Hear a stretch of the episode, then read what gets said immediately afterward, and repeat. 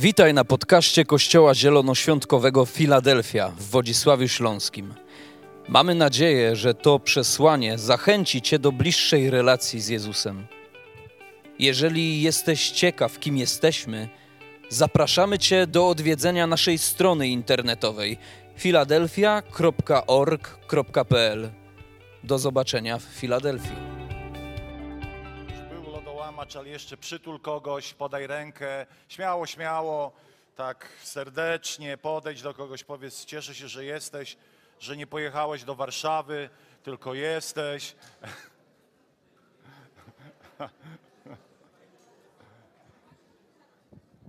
Dobrze, zajmijmy wygodnie miejsca. E, prorocy apokalipsy mi wróżyli, że tu nikogo nie będzie. Cieszę się, że jesteście. E, I to jest niesamowite, jak sobie myślę, e, w Warszawie jest kilkadziesiąt osób na konferencji This is our time. E, I tak naprawdę z, drżą, z drżącym sercem przyjechałem, ale sobie myślę, będzie dobrze, będzie dobrze. Jesteście, cieszę się bardzo, bo do kościoła, w cudzysłowie do kościoła chodzić trzeba. W tym sensie, że, że przychodzimy tutaj co niedzielę i nie traktuj tego lekko, że ciebie nie ma. Moi drodzy, to jest sumienie dzisiejszego kazania. Za każdym razem, kiedy będziesz patrzył na to, czuj się winny. Żartuję, ale za każdym razem, kiedy patrzysz będziesz na ten worek, i za chwilę powiem o co chodzi, to niech święta refleksja dotknie Twojego serca i Twojego umysłu. Co to jest za worek? Kto przyniósł ten worek? Jest tu e, ten, ktoś, kto przyniósł z ciuchami, to jest z męskimi ciuchami dla niewiadomia. Nie ma dzisiaj tego darczyńcy, pewnie jest w Warszawie. Pamiętacie, kilka, dwie niedziele temu prosiłem, żebyśmy zebrali ubrania dla niewiadomia, dla ośrodka osób bezdomnych i uzależnionych, odzież zimową. I kościół, który kocham, kościół, który jest dla mnie po prostu najlepszym miejscem na świecie, właśnie w ten sposób zareagował na ten apel. Jednym workiem ciuchów. Mój drugi jest przygotowany w domu. To trzeba pokutować. E, to nie jest kultura hojności, o której mówi Pismo Święte. E, I ja myślę, że to nie jest tak, że, nam nie, że my byliśmy skąpi. My po prostu nie, nie myśleliśmy o tym. I celem mojego nauczania na temat hojności jest żyć w hojności, a nie robić akcje hojności. Myślę, że Pan Bóg jest zmęczony akcjami Kościoła. O, przebudzenie będzie w Polsce. Idziemy z ulotkami na miasto, pak, pak, dwa razy byli, już się zniechęcili. O, akcja, akcja, akcja. Hojność to jest styl życia, który wypływa z Twojego przemienionego serca i z Twojej bliskości z Panem, a przede wszystkim z miłości do Niego i z miłości do drugiego człowieka. Wiecie, tak to jest. Ja tego do końca nie rozumiem, ale. E, i chciałbym być dobrze zrozumiany. To nie o to chodzi, że mamy, wiecie, biegać po mieście, robić kościół uliczny, tego typu rzeczy, ale dobroczynność dla osób ubogich, osób potrzebujących jest normalnym życiem Kościoła, przebudzonego Kościoła. Jeżeli nie ma w Twoim sercu dobroczynności, to pewien element ożywienia duchowego jeszcze nie przyszedł do Twojego życia. I on musi przyjść i zagościć tam na dobre, i nie jest ważne, jaki masz dzisiaj nastrój, albo jaki, jakie, masz, jakie masz prosperity przez ostatnie pół roku. Dlatego, że dobroczynność to jest zawsze mam bułkę, oddam pół. Nie oddam bułek, kiedy mam 200 bułek, tylko z tego, co mam, nawet jeśli to jest mało, to podzielę się z tym, który ma mniej. Jesteście ze mną? I wiecie, znowu zdradzę pewną swoją osobistą e, podróż.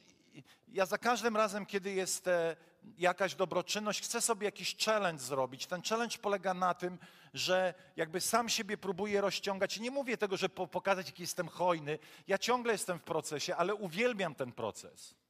I wiecie, mam taki płaszczyk. Ale nie, nie zaglądajcie mi do portfela, ja też go dostałem. Z Kelvina Kleina jest świetny. I sobie myślę tak, to dam, to dam, to dam, tego płaszczyka szkoda. I Pan Jezus mówi, o, ty skąpcu jeden, ty łajzo, przesadzam, ale wiecie, nagle łapiesz swoje serce, że masz coś, czego nie chcesz, raczej sobie myślę tak, no po co bezdomnemu płaszczyk z Kelvina Kleina? Przecież on nawet nie będzie wiedział, co to jest. Ale wiecie, to, to on nie będzie wiedział, co to jest. On nawet ci nie podziękuje, nie powie, o, Kelvin Klein. Jak ten facet nawet nie wie, co to jest wistula. Ale tu chodzi o twoje serce i moje. Jak bardzo jesteśmy przywiązani do rzeczy. Jak bardzo wyśpiewujemy bardzo często, że On jest dla nas wszystkim, ale kiedy Bóg stawia ubogiego na naszej drodze, myślimy sobie, hmm, to jest zbyt drogie, to jest zbyt ważne dla mnie.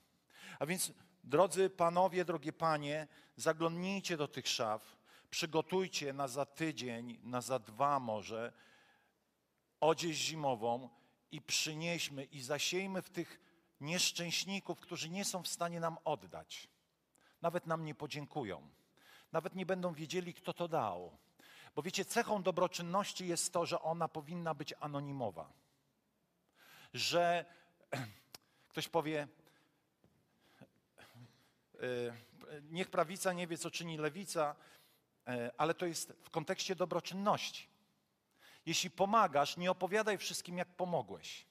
Ja musiałem jakby pokazać, że, chcę, że jestem spójny z tym, co głoszę, więc czasami muszę coś o sobie opowiedzieć, ale nie mam na to ochoty w ogóle, ponieważ wiem, że już odebrałem zapłatę. O, pastor nawet płaszczyk z Kelvina Kleina chce dać. Ja też go dostałem. Dostałem go w momencie, kiedy ciuchy, dwa ciuchy, dwa worki najlepszych ciuchów oddałem do niewiadomia, a za dwa tygodnie dostałem, nie wiem, z pięć, sześć paczek markowych ciuchów, jeszcze z metkami. To też był jakiś dar. Ale wiecie, w Królestwie Bożym wszystko musi się poruszać i krążyć. Nawet w biznesie pieniądz lubi ruch, prawda? A szczególnie w inflacji pieniądz lubi ruch. Nie może być tak, że wiecie, gromadzimy dla samego gromadzenia. I dzisiaj chciałbym Wam opowiedzieć o prawie siania i zbierania. Absolutnie jednej z najważniejszych zasad, które towarzyszą ludziom na ziemi. I wiecie, prawo siania i zbierania wcale nie dotyczy tylko wierzących. Pamiętam kiedyś pewne świadectwo pewnej kobiety, która się nawróciła na chrześcijaństwo, ale mąż został muzułmaninem, zresztą bardzo zamożnym, i on, on opowiadał, ona opowiadała to, jak nawet mąż siał w Królestwo Boże, bo widział, że to działa. E, Biblia mówi, że deszcz pada na sprawiedliwych i nie na sprawiedliwych. Wiecie, dzisiaj nawet napisałem taki wpis na Facebooku na temat proroków zagłady.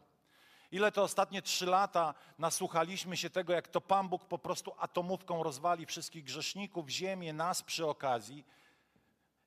Ja takich mód przynajmniej z dziesięć już przeżyłem.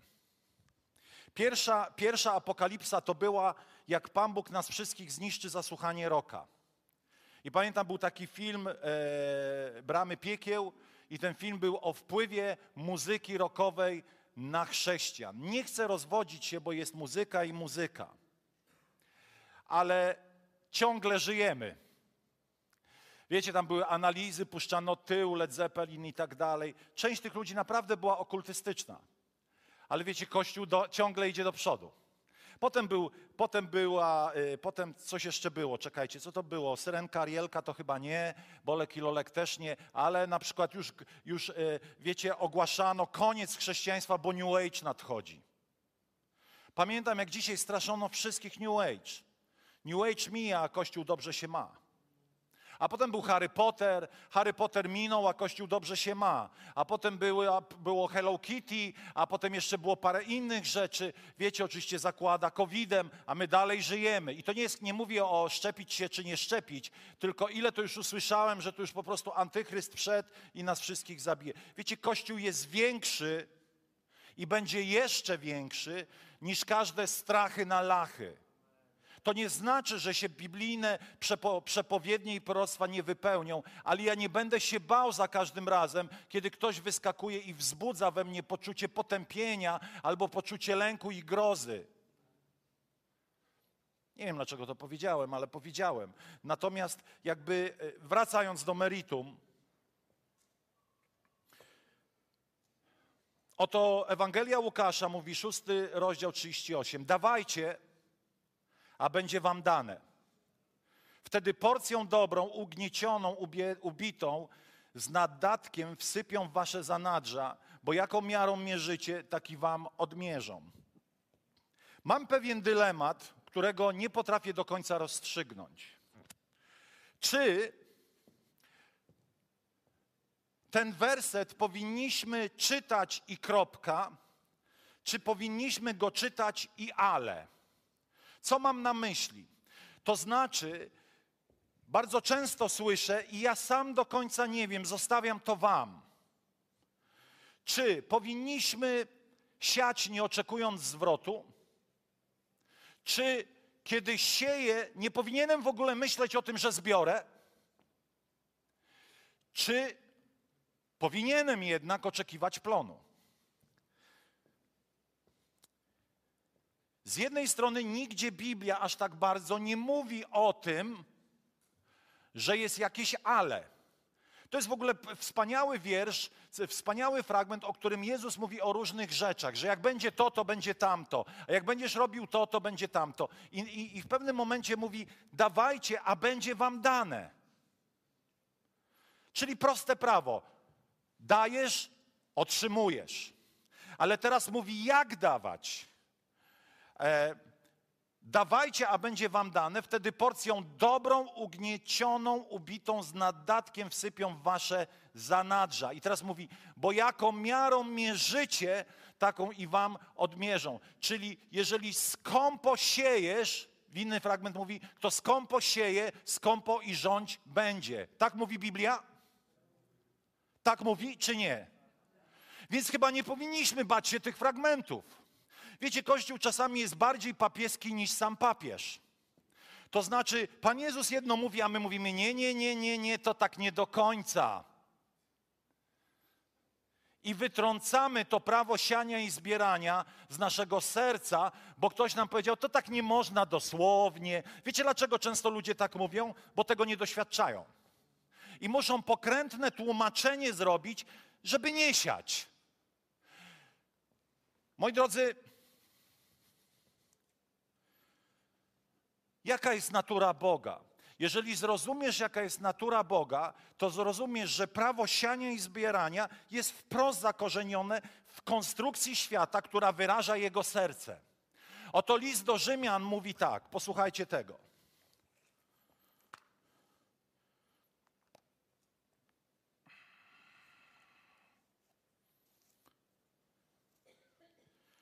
Gdyż to, że On istnieje, mowa o Bogu, jest oczywiste. Bóg sam pozostawił im ślad swojej obecności. Jego niewidzialna istota to jest wieczna moc i boskość. Od stworzenia świata przemawia w Jego dziełach. W Jego dziełach, wyraźnych przecież i widocznych. Czyli można powiedzieć, że charakter Boga jego sposób myślenia możemy rozpoznać w świecie, który nas otacza. W Jego stworzeniu inne, inne tłumaczenie mówi, że stworzenie, że świat, jaki Bóg skonstruował, przemawia do nas, komunikuje nam o Bogu, że On jest i jaki On jest. Dlatego, kiedy przyjdziesz do kościoła i jest tam kolorowo, nie obawiaj się, bo Bóg jest kolorowy. Spójrz na wszystkie kwiaty, które odzwierciedlają jego geniusz i zobaczysz, jakie one są piękne. Piękno nie jest, nie jest grzechem. Ale wiecie, w świecie wiemy, że na, zasadą, która trzyma świat przy funkcjonowaniu, jest zasada siania i zbierania. Pomyśl o swoim tacie i mamie. Twoja mama i tata cię zasiał. Czy nie? No, wiecie, jak to w seksmisji było. No, zasiali. Zasiali. Kiedy idziesz do sklepu, jesz owoce, to dlatego, że ktoś zasiał drzewo, które wydało owoce, a owoc oprócz tego, że jest owocem, to ma w sobie kontynuację tego gatunku, tej rośliny, bo ma w sobie nasienie czy nasiono. Tak? Kiedy idziesz do piekarni, patrzysz na bułki, które są przetworzonym zbożem, które zostało zasiane. Gdyby nie było siewu, nie byłoby nas jako ludzi.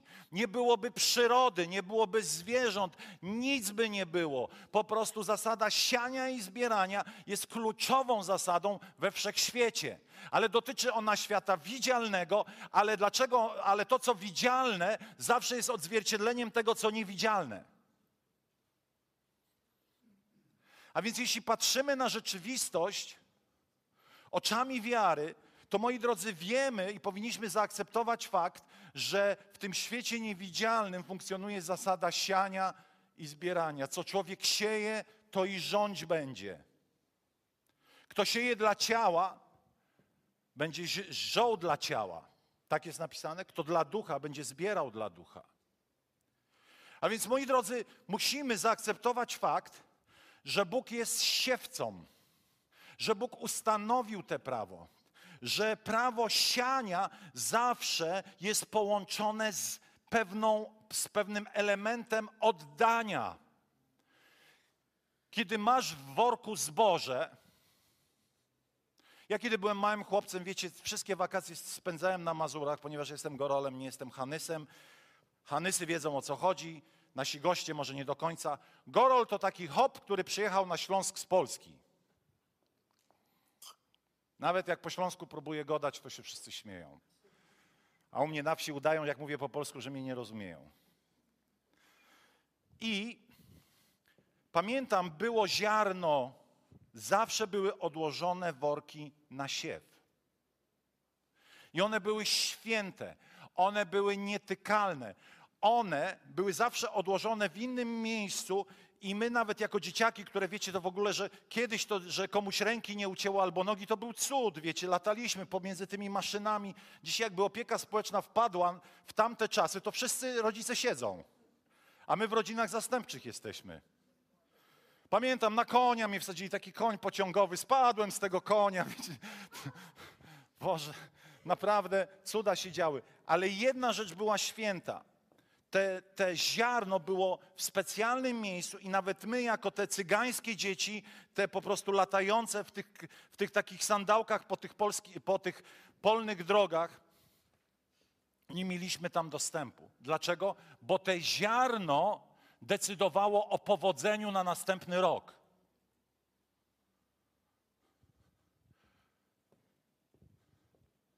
To było najlepsze ziarno wyselekcjonowane.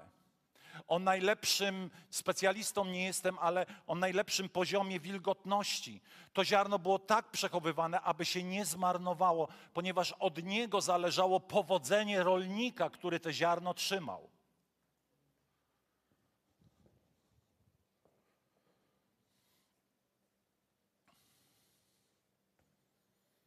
Dlaczego o tym mówię?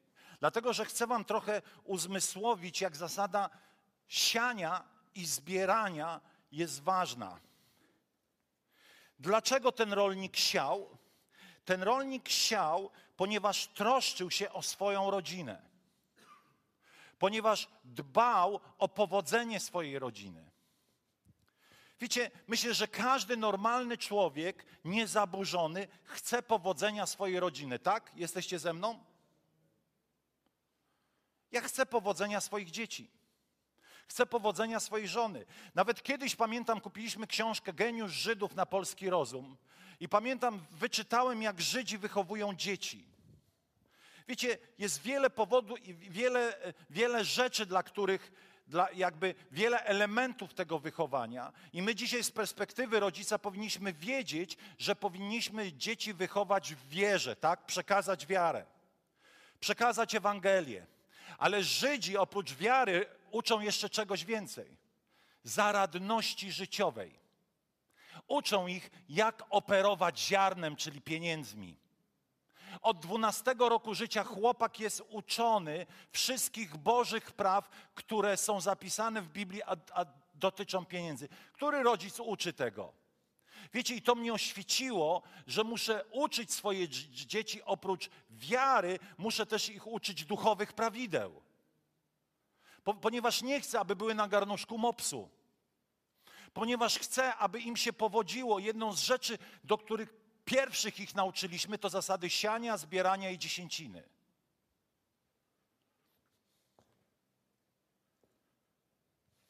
Ale wiecie, ten rolnik troszczy się o swoją rodzinę, chce ją wychowywać, chce, aby, było, aby mieli wszystkiego pod dostatkiem, ale my rozszerzamy to myślenie o miłości. I wiecie, powiem Wam tak: jeśli, jeśli wszyscy będziemy żyli w duchowym przebudzeniu, to takie nauczanie, jak to jest zbyteczne. Ponieważ kiedy jesteś blisko Boga, to chcesz obdarzać innych dobrem. Dwa tygodnie temu miałem apel, aby, aby kogoś obdarzyć czymś dobrym. Jak wam poszło? Nie, nie mówcie. Nie mówcie. Ha, tak sobie? A więc będę znowu dzisiaj na koniec apelował: obdarz kogoś dobrem. Obdarz kogoś czymś drobnym, co ma dla ciebie jakąś wartość, albo może czymś wielkim, co ma dla ciebie wartość.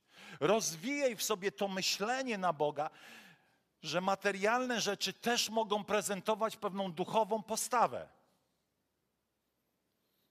Wiecie, uwielbiam tą całą nadduchowość w kościele, w której ludzie, ja to często widzę, ludzie są tak proroczy, tak duchowi, a potem idą i wiecie, przychodzą, chcą kupić książkę i się buntują, dlaczego tak drogo. I, i, i mówią, bracie, 35 zł za książkę, nie jest ci wstyd sprzedawać. A ja mówię, wiesz co, e, to ja proponuję, żebyś mi ją wydrukowała, e, e, tysiąc egzemplarzy, to powiem ci, ile to jest koszt druku, a potem ją rozdaj, zapłać i rozdaj. Pomijam, że połowę nakładu rozdałem. Ale co chcę powiedzieć? Ludzie mają takie wzniosłe teorie, ale kiedy przychodzi do prostych aktów, dobroci, to nagle oni mają oczy zamknięte i Panie, uwielbiam Cię. Otwórz swoje oczy i rozejrzyj się, bo może Bóg chce, żebyś kogoś pobłogosławił. Halo, tu ziemia.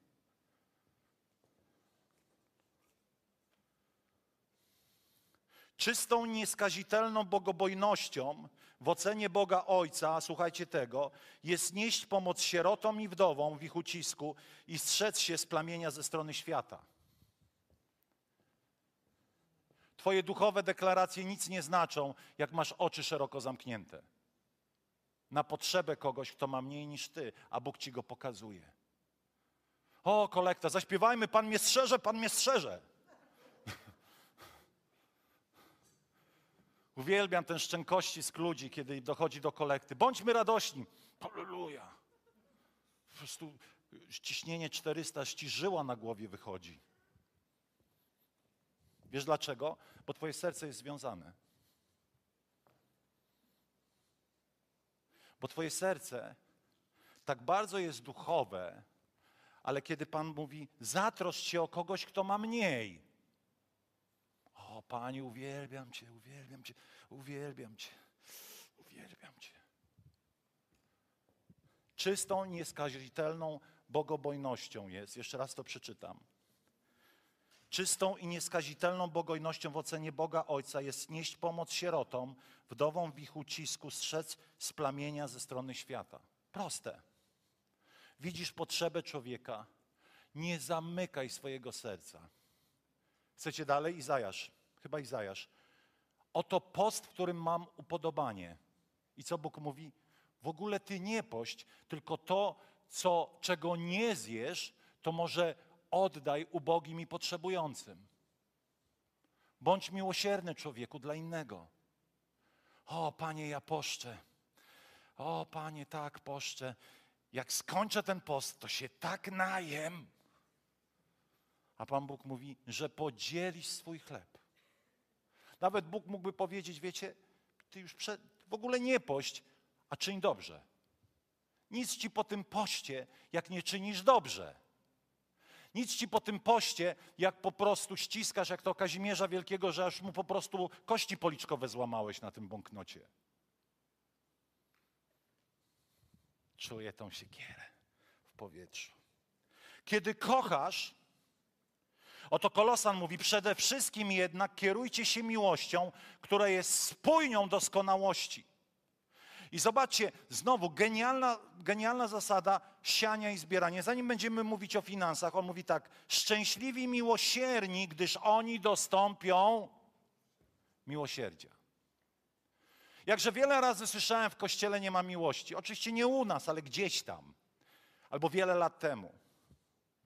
Ale zawsze pada pytanie, czy zasiałeś miłość? Czy zasiałeś miłosierdzie? Czy zasiałeś dobroć? Jeżeli zasiałeś, zbierzesz. A więc rozdawaj dobro. Bądź dobrym człowiekiem. Bądź, e, wsłuchuj się w Ducha Świętego, który pokazuje ci potrzebę innego człowieka. Nie chcę powiedzieć, że masz iść na miasto i wszystko rozdać, bo wiecie, gdzie się nie ruszysz, są potrzeby. Ale kiedy jesteś gotowy słuchać Boga, Bóg będzie pokazywał ci ludzi, potrzeby, będzie pokazywał ci ludzi, do których życia masz zasiać.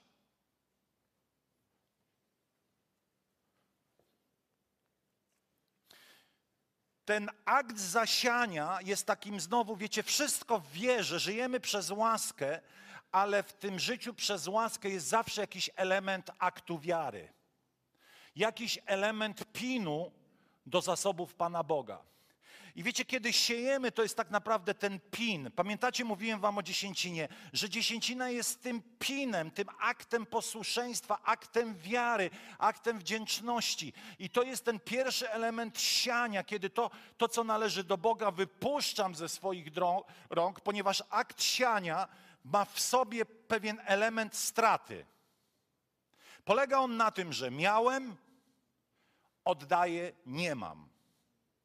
Mało tego, przestaję sobie w jakikolwiek sposób prościć prawa do tego, co zasiewam, co oddaję. Wiecie, kiedy opowiadałem tą historię, kiedy wybudowaliśmy dom i wokół domu sieliśmy te wszystkie rośliny i tu sadzimy, tam sadzimy, tu coś posiałem, tam coś posiałem i to ziemia była słaba. I lata nam zajęło, żeby to zakwitło. Ale dzisiaj, kiedy idę, nie mogę się nadziwić, jak po 12 latach mieszkania zbieram to, co zasiałem. Co zbieram? Piękno tych roślin. Wkładałem je malutkie. Do dzisiaj patrzę, jest taka, takie drzewo, to jest chyba olszyna angielska jakaś, ona jest taka bardzo, wiecie, wziąłem ją ze sklepu, ledwo żyła. Chyba z 10 zł kosztowała normalnie 90. I wziąłem to drzewko takie byle jakie, ale zasiałem i ono dzisiaj jest tak piękne, tak cieszy moje oczy. Ale wiecie, zasiałem i, i podlewałem, nic więcej już nie mogłem zrobić. Nie mogłem wrzeszczeć do tej rośliny, rośnij. Ale ufałem, że postąpiłem w zgodzie z zasadą siania i zbierania, czyli musiałem wypuścić to z rąk, nie, ta, to nie nadawało się do zasadzenia w domu, wsadzić to i jedyne co, to jakby podlewać, nawozić, ale już jakby nie miałem wpływu na procesy, które dzieją się wewnątrz rośliny. I apostoł Paweł mówi o tym, jak działa zasada siania i zbierania. On co prawda odnosi to do duchowego wzrostu, ale mówi tak. Jeden posiał, drugi podlał, a Bóg dał wzrost. I to jest bardzo często też w sferze finansów. Poszedłem do pracy, ktoś dał mi wypłatę, bo zarobiłem, zasiałem, a Bóg to pomnożył. Kiedy siejesz, to zaczyna to, co zasiałeś, żyć swoim życiem. To jest akt wiary. Ja już nie mam wpływu na to, co tam się dzieje. No, dałem ci kurtkę, ty jej tak nie szanujesz. To nie ma znaczenia. Ten, kto nie szanuje, to Pan Bóg mówi: Jesteś niewdzięczny, nie doceniasz, to ja mam z Tobą swoją lekcję. Ale ten, który zasiał, nie musi się martwić, co się z tym stało, ponieważ w momencie, kiedy to wypuściłeś, to Bóg się resztą zajmie. Sianie zawsze wiąże się z pewnym aktem wiary i wypuszczeniem spod kontroli z moich rąk, z moich zasobów tego, co sieje.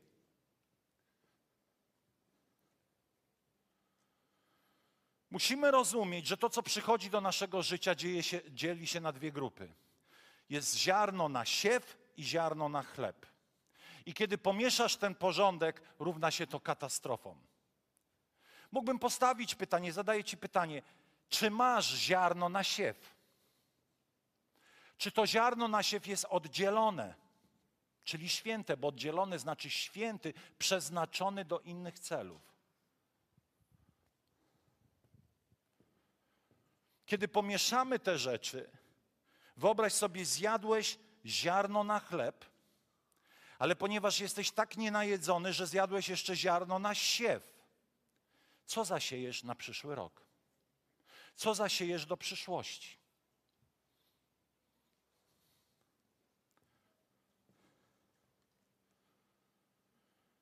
Prawo siania i zbierania w finansach i w dobrach materialnych. Bardzo często myślimy, że Boże błogosławieństwo jest po to, żeby zaspokoić nasze potrzeby. Jesteśmy tak bardzo skoncentrowani na sobie, że nie rozumiemy, że jesteś błogosławiony, aby być błogosławieństwem. Halo? Bóg nigdy nie będzie ci błogosławił, aby podtrzymywać przy życiu nasz egoizm. Wiecie o tym? Skąd to wiemy z Biblii? Zobaczcie.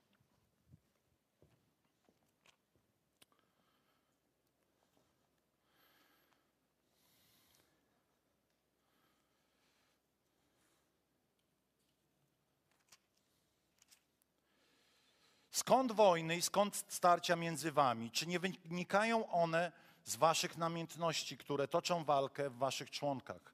Pożądacie, a nie macie. Pożądacie, a nie macie. Zabijacie i zazdrościcie, a nie możecie osiągnąć. Walczycie i wszczynacie spory. Nie macie, bo nie prosicie. A gdy prosicie, nie otrzymujecie, ponieważ niewłaściwie prosicie, chcąc tym, co moglibyście otrzymać, zaspokoić swoje namiętności. Czyli, jeżeli wierzymy, że celem Bożego błogosławieństwa jesteś jedynie Ty i tylko Ty, to możesz się zdziwić. I Jakub mówi: Nie prosisz, bo może, bo może myślisz, że to, że to jest zbyt ziemskie, ale może prosisz, ale jednak tutaj pojawia się element serca, o którym apostoł Paweł, y, Jakub mówi, ale słuchaj, kiedy prosisz, może ty jesteś skoncentrowany na sobie tylko i wyłącznie. Może tylko myślisz o swoich rzeczach i kompletnie nie myślisz, że Bóg ci błogosławi, abyś czynił dobro dla świata, który cię otacza.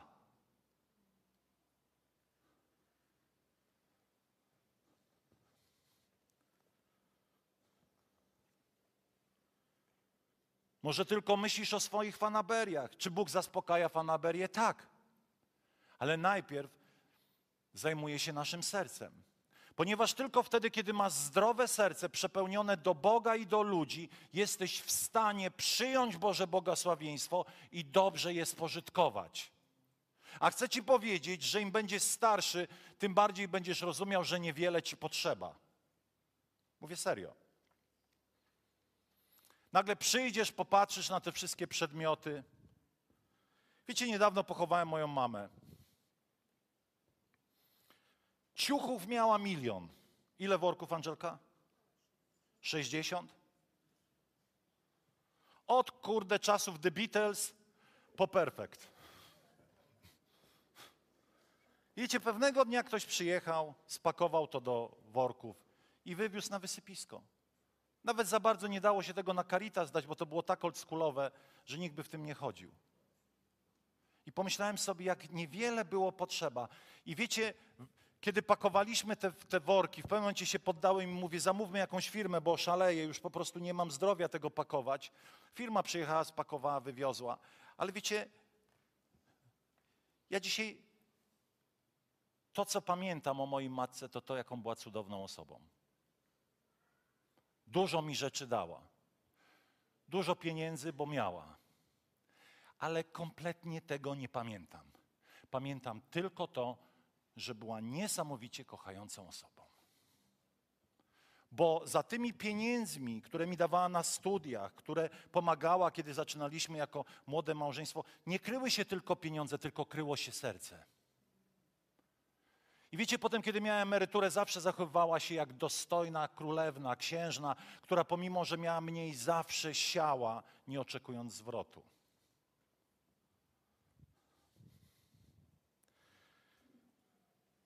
Zacznijmy żyć jak dzieci króla, a nie jak bezdomne dzieci króla.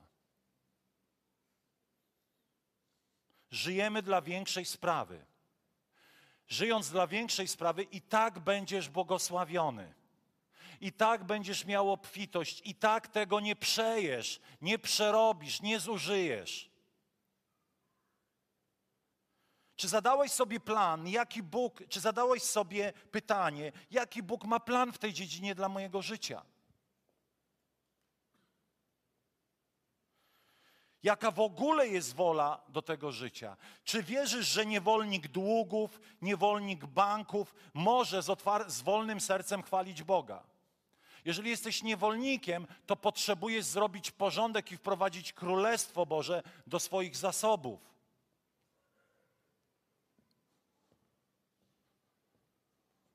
Czy osoba opływająca w bogactwo, która całe życie jest skupiona na sobie, przynosi Bogu chwałę?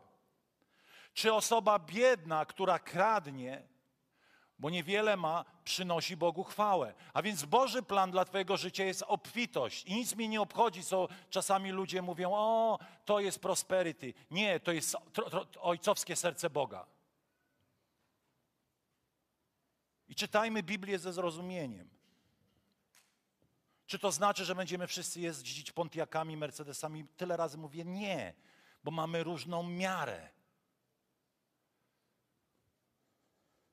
Pieniądze nie są celem, ale środkiem do objawienia Bożego serca światu wokół nas. Oto przypowieści mówią: Oddal ode mnie fałsz i słowo kłamliwe. Nienawidź mnie ubóstwem, ani nie obdasz mnie bogactwem. Daj mi spożywać chleb według mojej potrzeby, abym, będąc syty, nie zaparł się ciebie i nie rzekł, któż jest Pan, albo abym z nędzy nie zaczął kraść i nie zlekceważył imienia Boga. Bożym planem dla ciebie jest obfitość i harmonia w twoim osobistym życiu. Mamy historię bardzo szybko, bo już przemawiam jak Fidel Castro za chwilę 4 godziny. E, bardzo szybko mamy historię e, wdowy z Sarepty. Pamiętamy, że ona, e, że przyszedł do niej Eliasz, ona miała niewiele mąki, niewiele oliwy i Eliasz do niej mówi, daj mi jeść. Ja często o tym mówię, o tej, przy tej historii, że sobie myślę tak, gdyby ktoś do nas do domu przyszedł, przyszedł kryzys i głód i powiedziałby daj mi jeść, to byśmy go pogonili. Ja żartuję, ale, ale zobaczcie jaka jest ekstremalna historia. Ona mówi jak ci dam zjeść, to umrę. Ale prawda jest taka, że sama mówi jak to zjem, to i tak umrę. Czyli co chce powiedzieć ona? Ona nam pokazuje, że jeżeli nie postąpię z wiarą, to mój niedobór nie zostanie przełamany.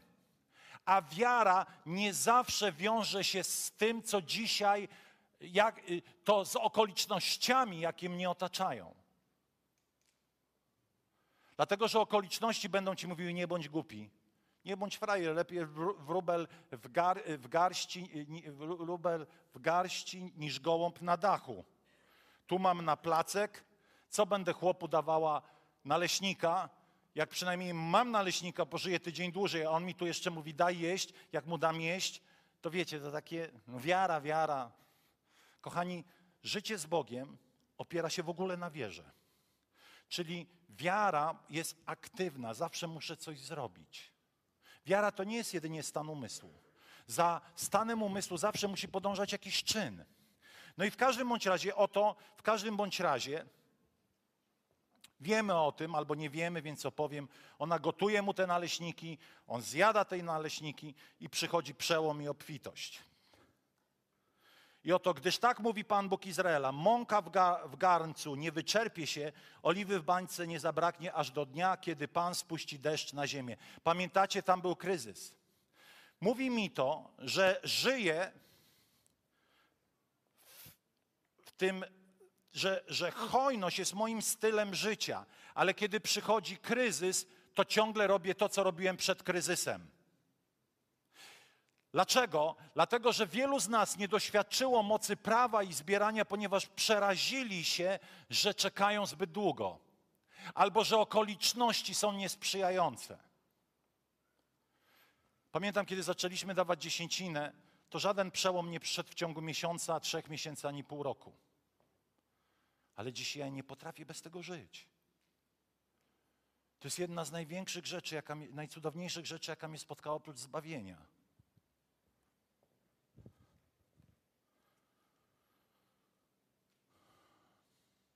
A więc to jest moje przeznaczenie, mój styl życia.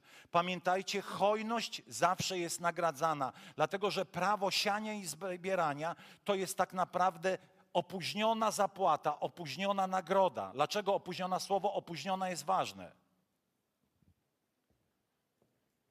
Kto chciałby nagrodę od Pana otrzymać? Chciałby ktoś? Jak nie chcesz, to, to, powiedz, to mi to powiedz, ja Panu powiem, że Ty nie chcesz, żeby mi to dał. Ja chcę, bo Biblia mówi o nagrodzie. Już nie bądźcie tacy skromni. Wiecie, że Biblia mówi o nagrodzie? Także za życia. Kto opuścił ojca, matkę i tak dalej, i tak dalej, otrzyma w tym życiu więcej tego, tego i tamtego.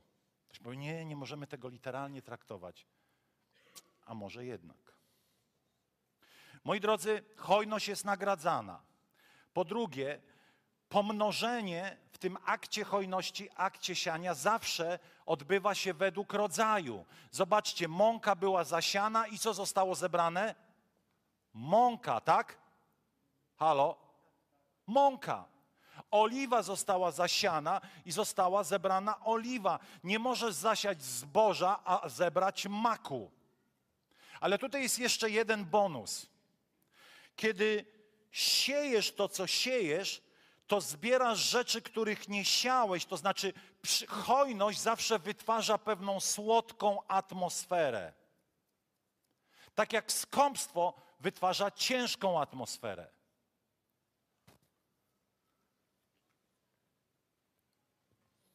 Hojność, ponieważ jest składową atmosfery Bożej obecności, to ona w jakiś sposób jest jednym z elementów, który uwalnia Bożą obecność nad Twoim życiem. Naprawdę. Za każdym aktem hojności jest pewna słodka Boża obecność, która towarzyszy temu momentowi, w którym jestem hojny. Jaki ojciec, taki syn, jaka matka, taka córka. To, co zasiewasz, to zbierasz według jakości. Człowiek zasiewa i rodzi człowieka. Dąb zasiewa dąb. Mak zasiewa mak i zbiera mak. Z ziarna pszenicy zawsze wzejdzie pszenica. Siej w czas dogodny i niedogodny.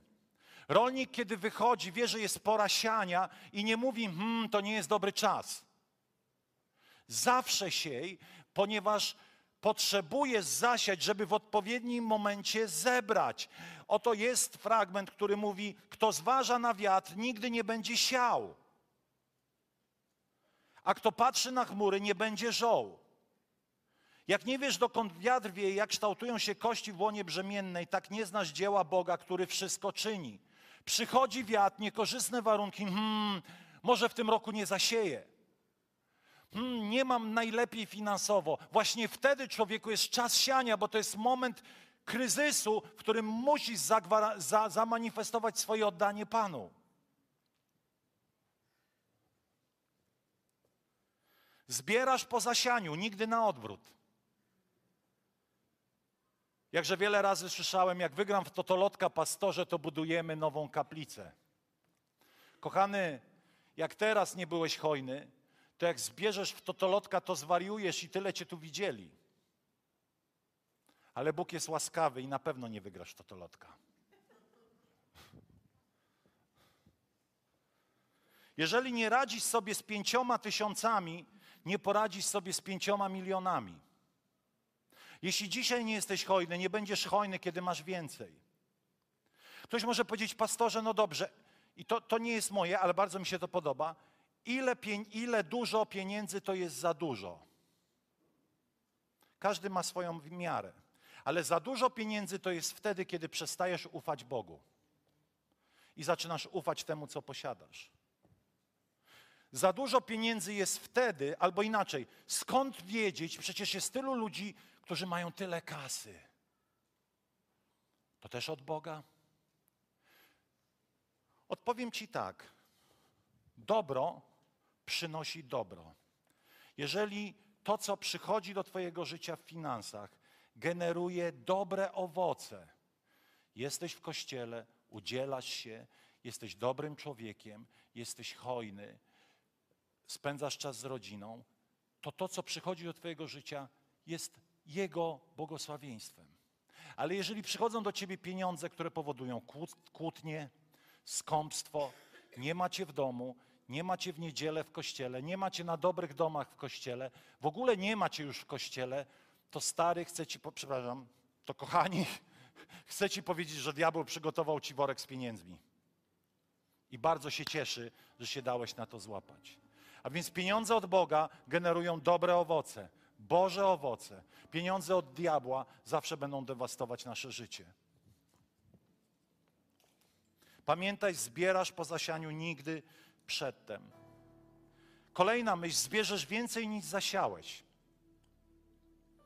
Czy wiecie, że pszenica, jedno ziarno pszenicy wydaje od 45 do 50 ziaren? I wiem, że ze swojego życia zawsze zebrałem więcej.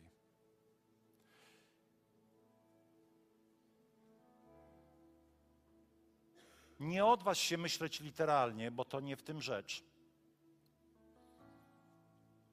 Ale powiem Ci, że kiedy siejesz, odbywa się wielkie pomnożenie. Pamiętacie apostołów? Mieli pięć bułek, dwie ryby. Zasiali to w ludzi. Ile zebrali koszy? Dwanaście. Dwanaście koszy. Ta, to takie baśnie nowotestamentowe. Ja wiem, że niektórzy na tej sali mogą nawet w to nie wierzyć. Pamiętam historię mojej mamy, miała trzy ziemniaki, to było podczas mojego chrztu. W ogóle, kiedy jechałem na chrzest, to klęczała przede mną, obejmowała i mówi, Aruś, dam ci wszystko, tylko się nie chści. Ja mówię, mamo, kocham cię, ale chcę być posłuszny Panu. Przyjechałem z tego chrztu, mówi, to weź tam brata, rodzinę. Wiecie, w ogóle schizofrenia wtedy jakaś totalna. Rano klęczy i beczy, żebym się nie chcił, a potem mówi, za to zapraszam was na obiad z powodu tego twojego chrztu. Ja, o, ale mówi, mam tylko trzy ziemniaki, nie wiem jak to podzielimy. Nie wiem ile nas wtedy było, z dziesięć osób. Widziałem pomnożenie ziemniaków. Bogusia z Jastrzębia opowiadała, Lila zna, to wiecie, kiedyś to się szło do domu na obiady po tych ewangelizacjach, różnych wydarzeniach. Miała ćwiartkę chleba. Dwadzieścia ludzi się najadło. Coś chcę powiedzieć, co może być kontrowersyjne. Kiedy siejesz, to matematyka na Twoim koncie jakoś działa inaczej. Spotkaliście się z tym? Kto się spotkał ręka w górę? No już nie powinno być, no jakoś, no, no, no niby nie, nie mam mieć, a mam mieć i niby nie umiem sobie tego do końca wszystkiego poukładać. Ktoś może powiedzieć, no pastorze, no jak to, no miałem tysiąc, no to jak wydałem, to nie mam tego tysiąca.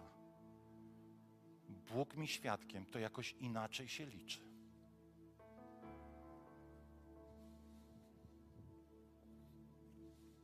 Sianie zawsze jest powtarzalnym procesem. Mówiliśmy już o tym.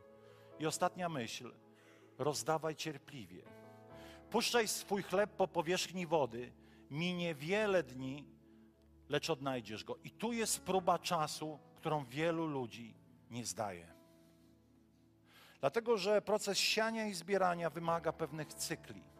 Te cykle to jest po prostu jakiś czas każdy człowiek ma różną miarę tego czasu. Niektórzy sieją, żeby pojutrze zebrać na konto i kiedy nie mają tego pojutrze, mówią, e, to nie działa. A ja wam mówię, że działa, tylko trzeba wytrwać do momentu, w którym twoje serce zacznie ufać i wyczekiwać, a pewnego dnia zbierzesz. Powiem tak, bądź wierny w sianiu i zbieraniu, bądź wierny w dziesięcinach.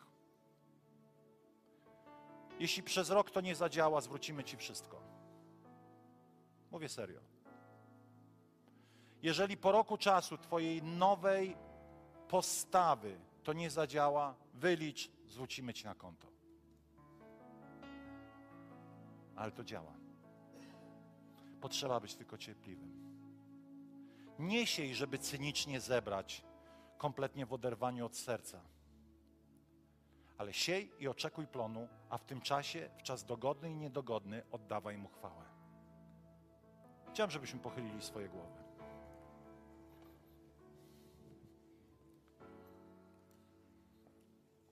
Kto skąpo sieje, skąpo rządź będzie.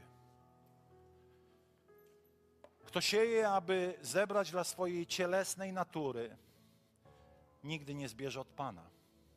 Ale chciałbym dzisiaj, aby każdy na tej sali tak bardzo szczerze ze sobą o tym porozmawiał. Nie twórz podpunktów, jak bardzo ja się mylę, ale weź Biblię i czytaj ją w swoim domu pod tym kątem.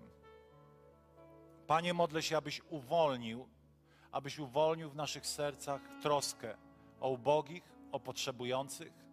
Panie, abyś uwolnił w nas ten akt wiary, jakim jest oddanie tej dziesiątej części Tobie. Panie, modlę się, aby ten Kościół był znany nie tylko z miłości wzajemnej, którą potrafimy manifestować, ale jeszcze bardziej z hojności, która jest innym obliczem kochającego serca. Panie, modlę się, aby na tej sali były przełomy, aby ludzie mogli zaufać Tobie w tym obszarze podstawowym, jakim są finanse. Panie, modlę się, aby objawienie Twojej troski i powodzenie Twoje było wylane na każde hojne serce. Panie, modlę się, aby każdy na tej sali przeżył swój osobisty przełom, swoje osobiste doświadczenie przełomu w tej dziedzinie. Panie, abyśmy słyszeli dziesiątki świadectw, jak bardzo uporządkowałeś nasze życie w tym obszarze. Panie, niech to będzie tak, jak prorokowałeś do nas, dom pomyślności, jeszcze bardziej, jeszcze mocniej, abyśmy mogli nie tylko setki tysięcy, ale miliony wydawać na projekty, które Ty wkładasz w nasze serca, aby Ewangelia była potrząśnięta, aby świat, Polska, nasz region był potrząśnięty Ewangelią. A cały Kościół niech powie Amen, Amen, Amen, Amen. Nie było to łatwe, ale też takie nie dało się tego łatwo powiedzieć. Mam tego świadomość, ale zabierzmy to słowo do swojego serca.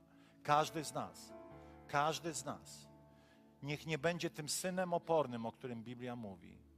I przyjdź z takim nowym nastawieniem za tydzień i zacznij żyć w hojności i przynieśmy te worki dla tych bezdomnych biedaków w niewiadomiu. Amen. Niech Bóg Was błogosławi.